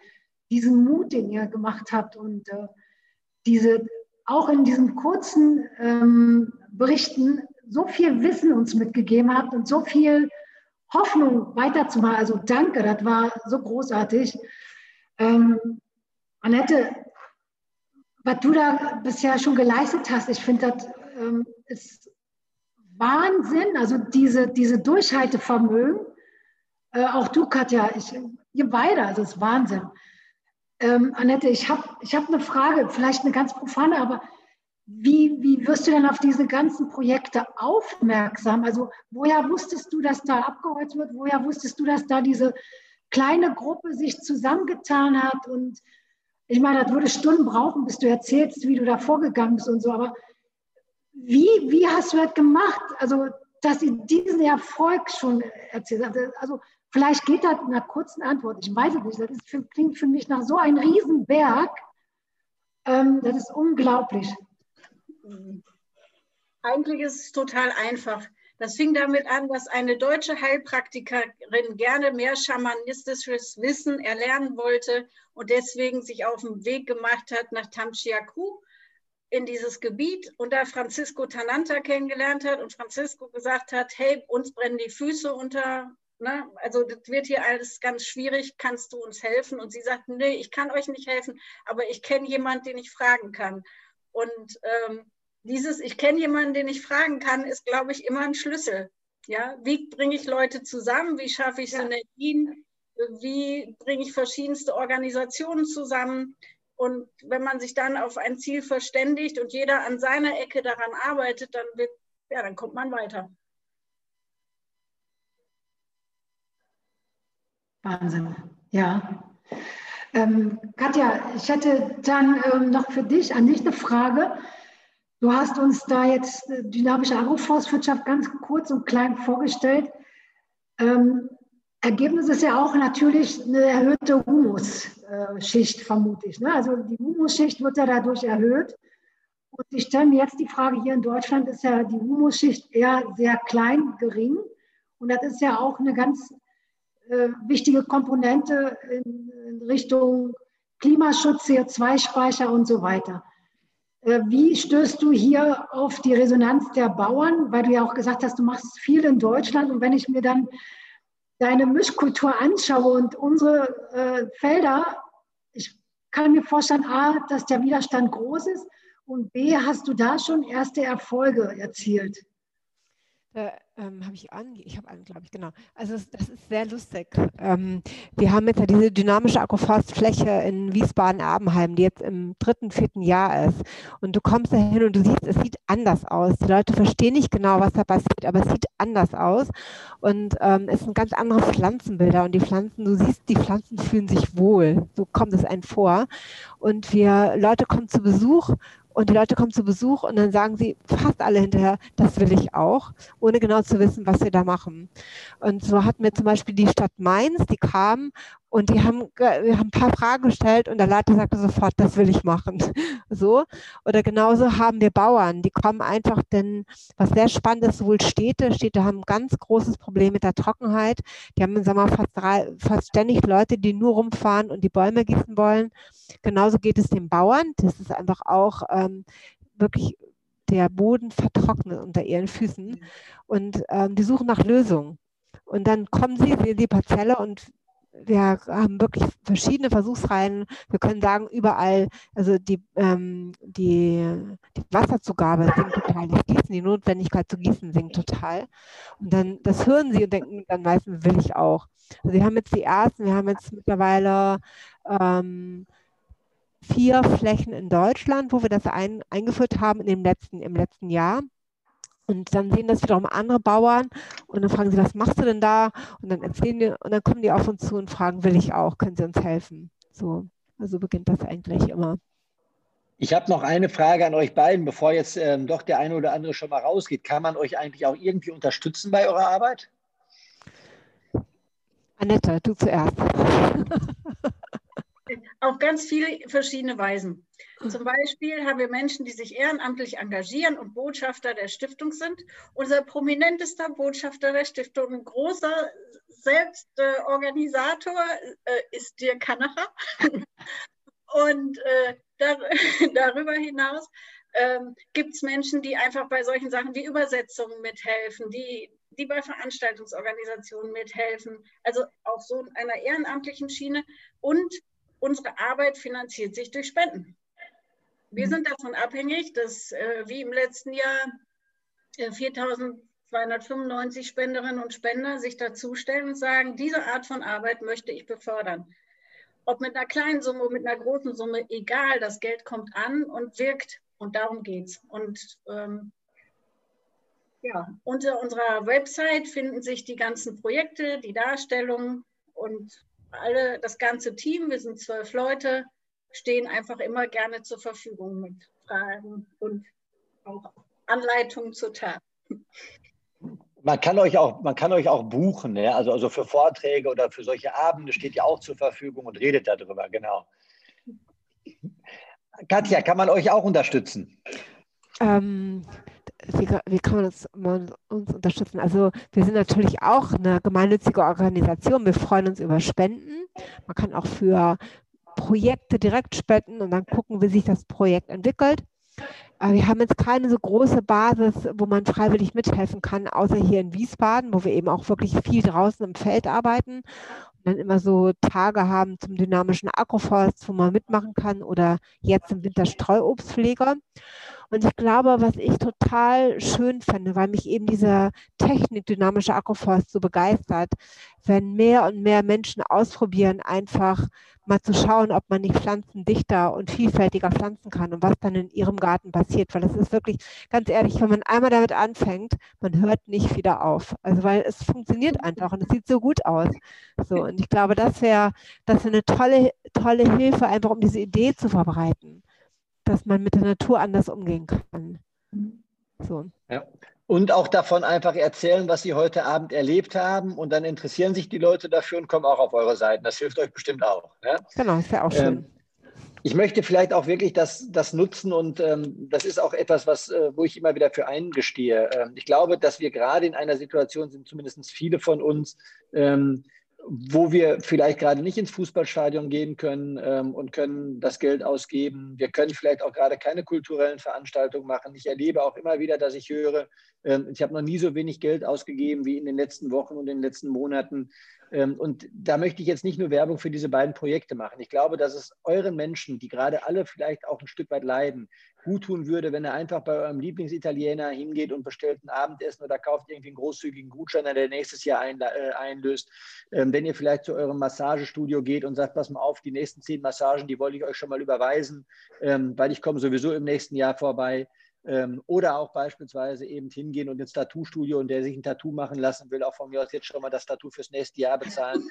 Ähm, das ist eigentlich ganz egal. Aber ich glaube, dass es den Menschen einfach unwahrscheinlich gut tut, wenn sie auch merken, dass wir gerade in der jetzigen Situation an die denken, die die Unterstützung brauchen. Und wenn er dann noch was überhaupt vor Weihnachten, ja, diese beiden tollen Projekte können wirklich jeden Euro gebrauchen. Und ich kann euch versprechen, weil ich selber schon miterlebt habe, ich war in Nepal mit der Zukunftsstiftung, ich war in Kenia in der Zukunftsstiftung, ich war jetzt mit Katja, mit dir noch nicht unterwegs, deswegen kann ich es nicht selber sagen. Aber ich bin genauso überzeugt davon, dass du das Geld wirklich mit deinen eigenen Händen dorthin bringst und dass du so viel Freude dort vor Ort bei den Menschen erzielen kannst, dass du dann hinterher wieder mit dem Lächeln zurückkommst und dir es einfach gut geht und du weiter für diese, für diese Phase kämpfst. Und du hast vorhin einen Satz gesagt, und das wären jetzt meine Schlussworte, dann würde ich an die Ute übergeben. Du hast gesagt, was ist denn eigentlich, ich bin nicht reich, hast du gesagt. Ganz ehrlich, Katja oder auch Annette, ich glaube, ihr seid viel reicher als die meisten Menschen. Die Frage ist ja nur, ob Reichtum sich darin bemisst, dass ich den Kontostand überprüfe oder ob Reichtum sich nicht auch im Herzen bemisst, in dem, was ich der Gesellschaft und auch den Menschen gegeben habe. Und seitdem ich in Kenia war, bemisst sich Reichtum für mich nicht mehr über Geld, sondern über dem, was wir gemeinsam miteinander teilen können. Und ähm, so erlebe ich euch auch. Und deswegen war es für mich ein reichhaltiger Abend, mit euch einfach diese Zeit zu verbringen. Und Ute, vielen Dank dafür, dass du uns diese Bühne zur Verfügung gestellt hast. Ich möchte jetzt die Moderation oder den Abend oder das Kamingespräch gerne an euch übergeben. Dankeschön. Vielen Dank, Dirk. Das sind total nette Worte. Vielen Dank auch. Ja, danke, Dirk. Ähm, die Elita hatte vorhin noch eine Frage. Ich würde schon gerne noch, wenn noch Fragen ähm, da sind, die in den Raum stellen. Ich hatte aber vorher noch was, Dirk. weil eigentlich wolltest du ja über deine Schule auch sprechen und dein Projekt. Das ist jetzt untergegangen. Ähm, ich hatte dich so verstanden, dass, weil das ist ja auch so wichtig und wertvoll. Ich Nein, heute war, die, heute, heute, heute war die Bühne eine andere. Äh, wer, wer, wer, wer, Fragen zu meinem Schulbauprojekt in Kenia hat, der kann auf die äh, Seite gucken, die der Viktor gleich noch einblendet. Ähm, das, ist, das machen wir nochmal separat, wenn du willst, äh, Ute. Gar kein Problem, dann komme ich nochmal und berichte über die Schule. Okay, also wäre jetzt deine Chance nochmal gewesen und vor allem total interessant. Also das müssen wir dringend wiederholen nochmal. Ähm, dann kannst du vielleicht auch schon mehr dazu sagen, wie es auch jetzt mit in Sachen Corona weiterging, weil du hattest mir erzählt, dass da so ziemlich alles äh, zum Stehen gekommen ist, was ja wirklich dramatisch ist. So habe ich zumindest in Erinnerung. Ähm, dass ich, meine, das, ich, ich will jetzt, aber ich will jetzt nicht über die Schule erzählen, aber das ist das, was Annette gerade beschrieben hat. Wenn man mal überlegt, die Schule ist halt in, äh, im Maasai-Gebiet in Kenia.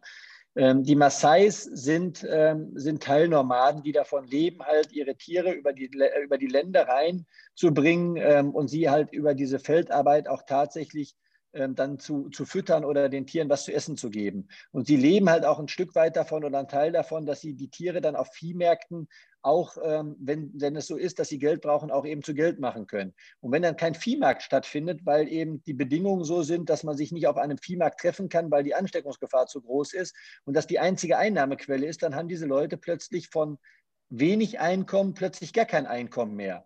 Und äh, wenn ich gar kein Einkommen mehr habe und aber auch selbst nicht von einer eigenen Landwirtschaft zu 100 Prozent leben kann, weil ich das nicht in meiner Kultur gelernt habe, wie man Landwirtschaft betreibt, dann ist plötzlich von wenig gar nichts mehr da. Und dann geht es halt plötzlich ums existenzielle Überleben. Und dann geht es halt auch darum, dass wir in diesen Strukturen Nothilfe machen, was was, was, was eigentlich mehr Schulbau ist. Und ich habe jetzt in diesem Jahr unwahrscheinlich viele Initiativen gestartet, ähm, dass es Essenpakete für Familien gibt. Und so eine Großfamilie braucht halt im Monat knapp 330 Euro, um mit zehn Leuten irgendwie satt zu werden. Also nochmal, mit 330 Euro kann ich zehn Leute einen ganzen Monat satt machen und die brauchen dieses Geld. Ähm, und das ist eben so, das fällt die Lebensgrundlage weg, es fällt die Einnahmequelle weg und es geht plötzlich von einem Tag aufs andere nur darum, wo kriege ich morgen mein, mein, mein Schüsselchen Reis her. Und das ist eben diesen Luxus, den ich bei uns spüre. Ja, wir haben Einschränkungen. Ja, das ist alles nicht lustig gerade, was hier passiert. Aber in dem Moment, wo wir uns hier darum kümmern, was nicht lustig ist, verhungern auf dieser Welt Millionen von Menschen und leiden Millionen von Menschen. Und das ist uns nicht bewusst, da gucken wir nicht hin äh, und das ist auch nicht präsent.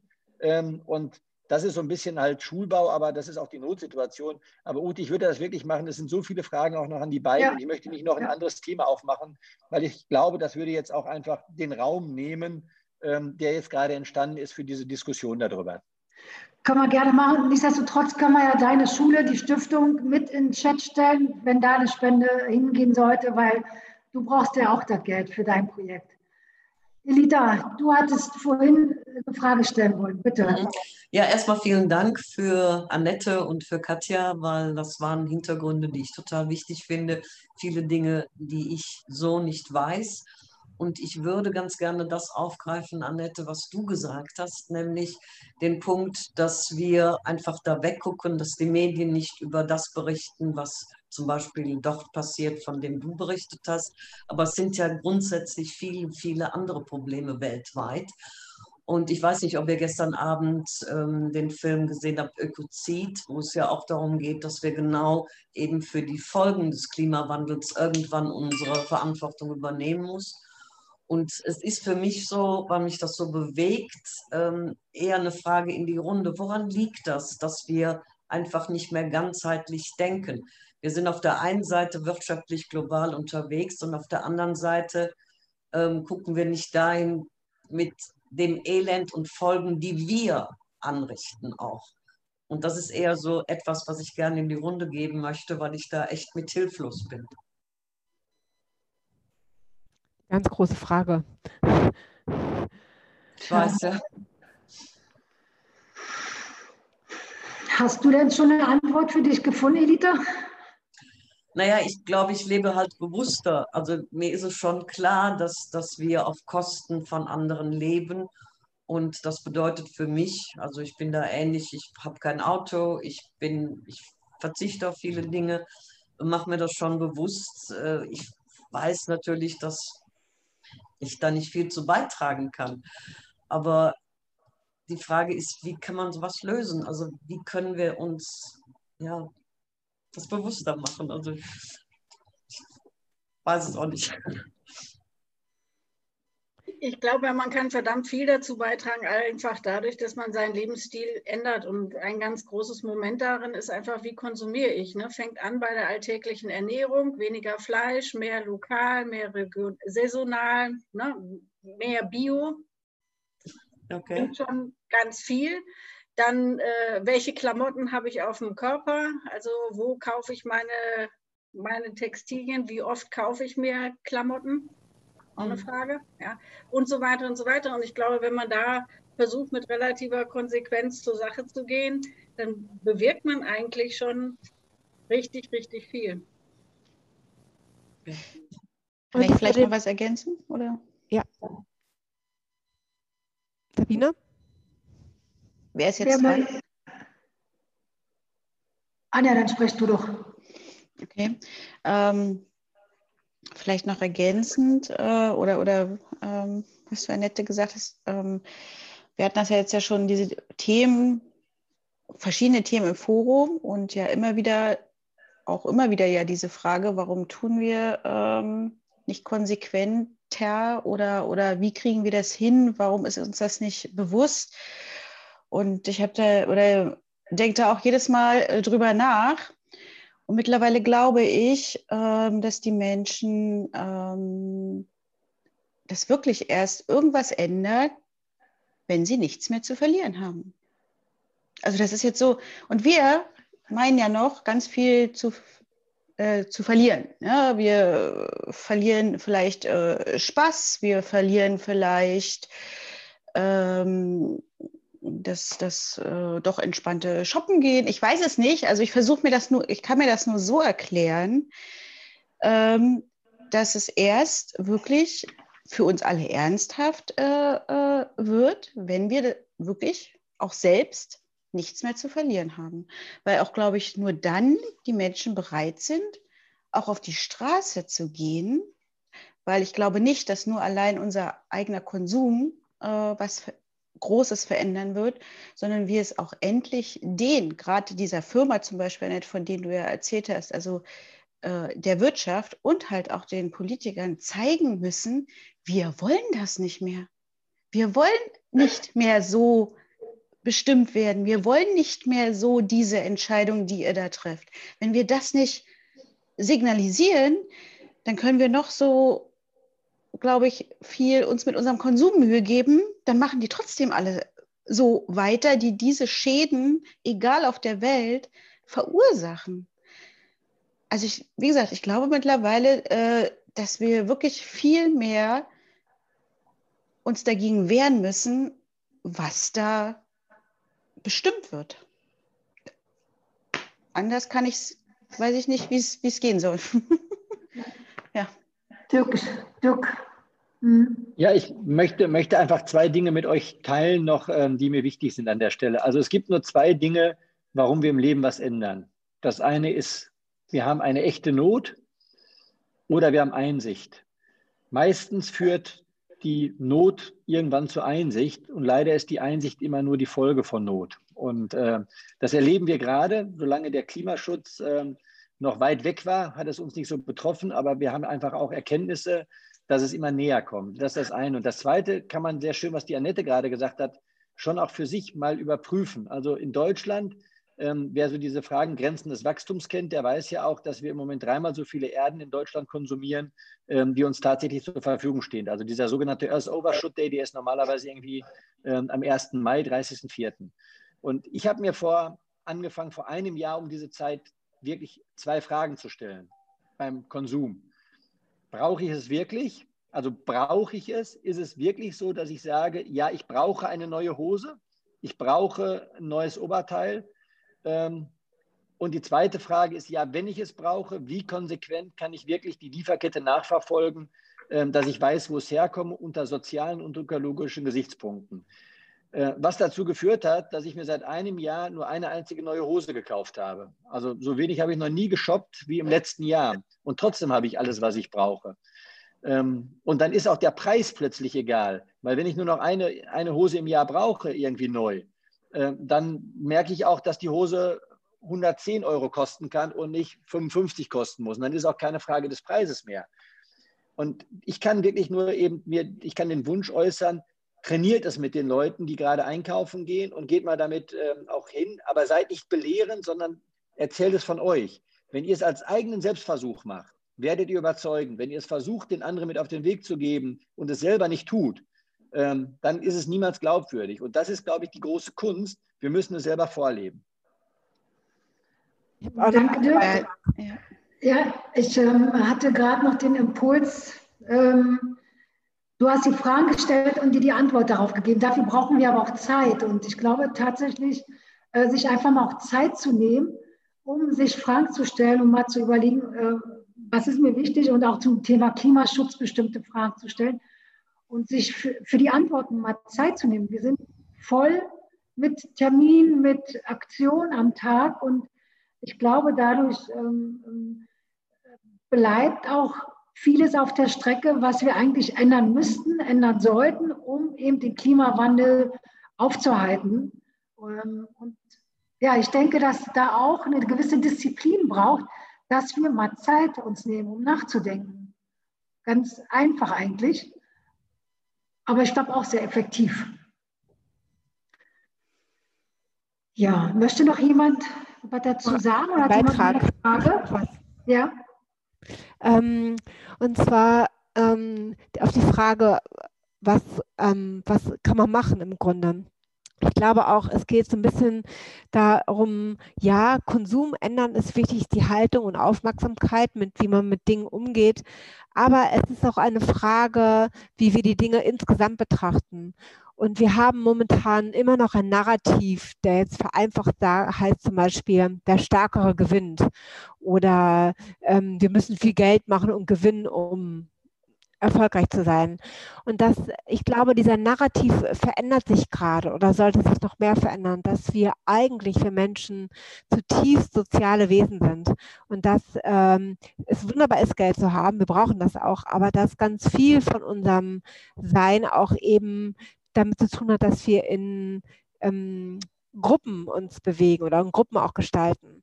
Und was ich dabei immer sehr interessant finde, ist die Frage auch von Entscheidungsfindungsprozessen. Und ich glaube, wir sollten mehr gucken, ob wir Prozesse entwickeln können, die mit diesem Thema arbeiten, ähm, der assoziativen Prozesse. Also sprich, äh, wir treffen uns wie im World Café Format. Ne? Wir treffen uns, wir reden miteinander und wir arbeiten konstruktiv zusammen, um neue Ideen zu entwickeln. Es geht nicht darum, dass es eine Lösung gibt für einen einen Ort oder ein Land, sondern es gibt viele kleinteilige Lösungen und die können wir gemeinsam entwickeln. Das heißt, es geht so ein bisschen um von so einem, ich glaube, es ist ein Paradigmenwechsel. Es geht eigentlich weg von Kontrolle hin zu Kontakt. So, und das erleben wir nicht nur im dynamischen Akkuforst. Das funktioniert nämlich wunderbar. Und es funktioniert, weil wir immer wieder gucken, im Kontakt zu sein mit Pflanzen, aber auch Kontaktmöglichkeiten herzustellen. Und was wir dort erleben, ist totaler Überfluss. Wir haben echt Ernten ohne Ende. Wir können, so, ne, es, ist total, es ist kein Mangel da. Und das Ganze entsteht, weil wir die Vielfalt nutzen. Und ich glaube, wenn wir dieses Narrativ gewinnen, dass jeder wichtig ist, jeder auch einen wichtigen Beitrag leisten kann und dass wir wirklich in interaktiven Prozessen miteinander gestalten, dass wir zu besseren Lösungen kommen, als wenn wir sagen, wir haben eine Lösung. Die EU sagt uns vor, was wir machen sollen. Oder wir haben eine WHO, die uns sagt, was wir machen sollen. Sondern eigentlich ist die Suche immer wieder, was ist jetzt für mich wirklich am sinnvollsten oder für mein Land oder für mein Dorf äh, ich konnte das jetzt nur unvollständig rüberbringen, aber es geht letztendlich weg von Kontrolle hin zu Kontakt und die Vielfalt eben auch wertschätzen und fördern. Da würde ich wahnsinnig gerne anschließen. Es gibt ein sehr nettes, sehr unterhaltsames Buch, das genau in die Richtung geht. Das heißt äh, Im Grunde gut. Ist geschrieben von Rutger Bregmann und äh, stellt dar, dass äh, der Mensch an sich ein sehr soziales Wesen ist und dass es dringend darum geht, dieses Narrativ, das bisher gegolten hat, auch neoliberal zugespitzt war, ja, dass das verändert wird. Und ich glaube, da müssen wir auch an unser Denken dran. Und dieses Buch gibt einige Tipps, wie man auch innerlich da umschalten kann und das Ganze sehr salopp, sehr charmant und leicht lesig geschrieben. Gut. Danke. Noch ja, eine Frage von Lukas. Ja, Lukas. Meier. Sehe ich hier gerade nicht. Ach, da. Lukas. Ähm, Lukas Meyer, wie groß muss die Fläche sein? Also wir haben mit neun Quadratmeter angefangen, äh, die sind wachsen super und wir haben auf dieser Fläche 50, 40 Arten. 40 Arten und unglaublich viele Pflanzen, äh, wächst super. Du kannst es aber auch machen in einem Blumenkasten, zwar nicht mit Bäumen, aber mit einer großen Vielfalt. Und ähm, also kannst auch mit kleinen Flächen anfangen. Es muss jetzt nicht große Flächen sein. Es ist sogar so, dass wir immer empfehlen, am Anfang mit kleinen Flächen zu beginnen, weil du, äh, du äh, man muss erstmal reinkommen in dieses, eigentlich die Vielfalt manage, managen, sozusagen. Katja, gibt es dafür ein Buch oder irgendwie eine Anleitung bei euch auf der Internetseite oder so? Ja, genau, wir haben bei uns auf der Internetseite viele Videos und auch Anleitungen, wie man beginnen kann. Wir sind noch nicht komplett fertig. Wir haben auch ein ähm, Ausbildungsmodul aufgebaut mit dem Ökodorf Siebenlinden. Wir haben immer im Jahr zwei Seminare, die aufeinander aufbauen. Und auch in Hamburg mit der Beluga-Initiative ähm, von einer Gemeinde arbeiten wir zusammen. Also in Hamburg haben wir auch ein Fortbildung in dieser Methode. www.naturefund.de, ne? Genau. Da findet ja. man alles. Ja. Super. Gibt es weitere Fragen? Okay, dann möchte ich mich nochmal ganz, ganz, ganz, ganz herzlich bei Annette Massmann bedanken, Katja Wiese und Dirk Kanacher. Das war unglaublich interessant, faszinierend heute Abend. Danke für deine tolle Moderation, Dirk. Ich ich komme mal zu dir als, bitte sei mein Lehrmeister. Das war wirklich so großartig. Also ich hoffe, es war für euch auch schön, bei uns im Forum als Redner, als Gast zu sein und die Gäste auch, dass sie äh, was mitnehmen konnten, motiviert für morgen, wenn es weitergeht, zum Thema Nachhaltigkeit inspiriert, eigene Ideen auf die Straße zu bringen. Wir müssen oder sollten bei uns selber anfangen, nicht andere machen lassen, sondern selber auch Projekte in der Hand zu nehmen, umzusetzen. Wir selber sind auch gefragt, um den Wandel äh, zu gestalten und vor allem hinzubekommen. Danke auch an dich, ähm, äh, Ute. Also wirklich vielen, vielen Dank für die Initiative und die Einladung. Ist total klasse. Du machst Sehr gerne. so herzlich und so begeisternd. Das ist wirklich sehr, sehr schön. Vielen Dank auch für die Initiative der Offset Company. Das, ich finde es immer toll, dass ihr so diesen nachhaltigen Gedanken noch dabei habt und einfach unterstützt. Das ist wirklich super. Danke. Da möchte ich aber Prior One bitte, ist, wir sind ja seit letztem Jahr auch als Team, danke Katja, und wir sind tatsächlich vielleicht auch interessant äh, durch Corona tatsächlich mehr zusammengewachsen. Wir äh, sind online zusammengewachsen. Wir waren ja vorher tatsächlich nur analog und haben tatsächlich das Forum online halten können. Und ähm, ich finde, das waren ganz tolle Vorträge dieses Jahr, die wir gemeinsam auf die Beine gestellt haben. Dafür danke ich euch auch nochmal, Michelle und Anja. Forum, ähm, das Forum Nachhaltigkeit hat am 9.12. auch, möchte ich kurze Ankündigung machen, ganz, ganz tolles Thema, nämlich euch, euch, ihr selber seid dann Thema am 9.12. Wir wollen so einen kleinen Rückblick äh, machen und äh, ist eine Plattform für euch, wo ihr einfach mal erzählen könnt, was waren eure Highlights dieses Jahr zum Thema Nachhaltigkeit. Vielleicht, was waren eure äh, Tiefpunkte und wie seid ihr da rausgekommen und lasst uns einfach gemeinsam die Geschichten teilen, lernen und äh, uns gegenseitig Mut machen. Und ja, Annette sagt, es ist der Mensch, der letztendlich im Mittelpunkt steht und der auch Kraft gibt, nach vorne zu schauen. Und genau darum geht es. Ähm, gemeinsam den Wandel schaffen. Und also ich lade oder wir laden euch herzlich ein, Prior One und Offset Company. Seid am 9.12. dabei, gerne mit einem Tee oder einem Glühwein, was ihr möchtet und lasst uns gemeinsam das Jahr ausklingen und nach vorne schauen und ja, einfach hören, wie geht es euch. Ich danke recht herzlich und wer möchte, kann gerne noch bleiben zum Plaudern. Ich möchte das nicht hier so abhacken. Wie gesagt, bleibt drin, wenn ihr wollt. Ansonsten habt einen ganz schönen Abend. Danke für alles und ja, bleibt gesund und mutig, motiviert. Tschüss. Dankeschön. Tschüss.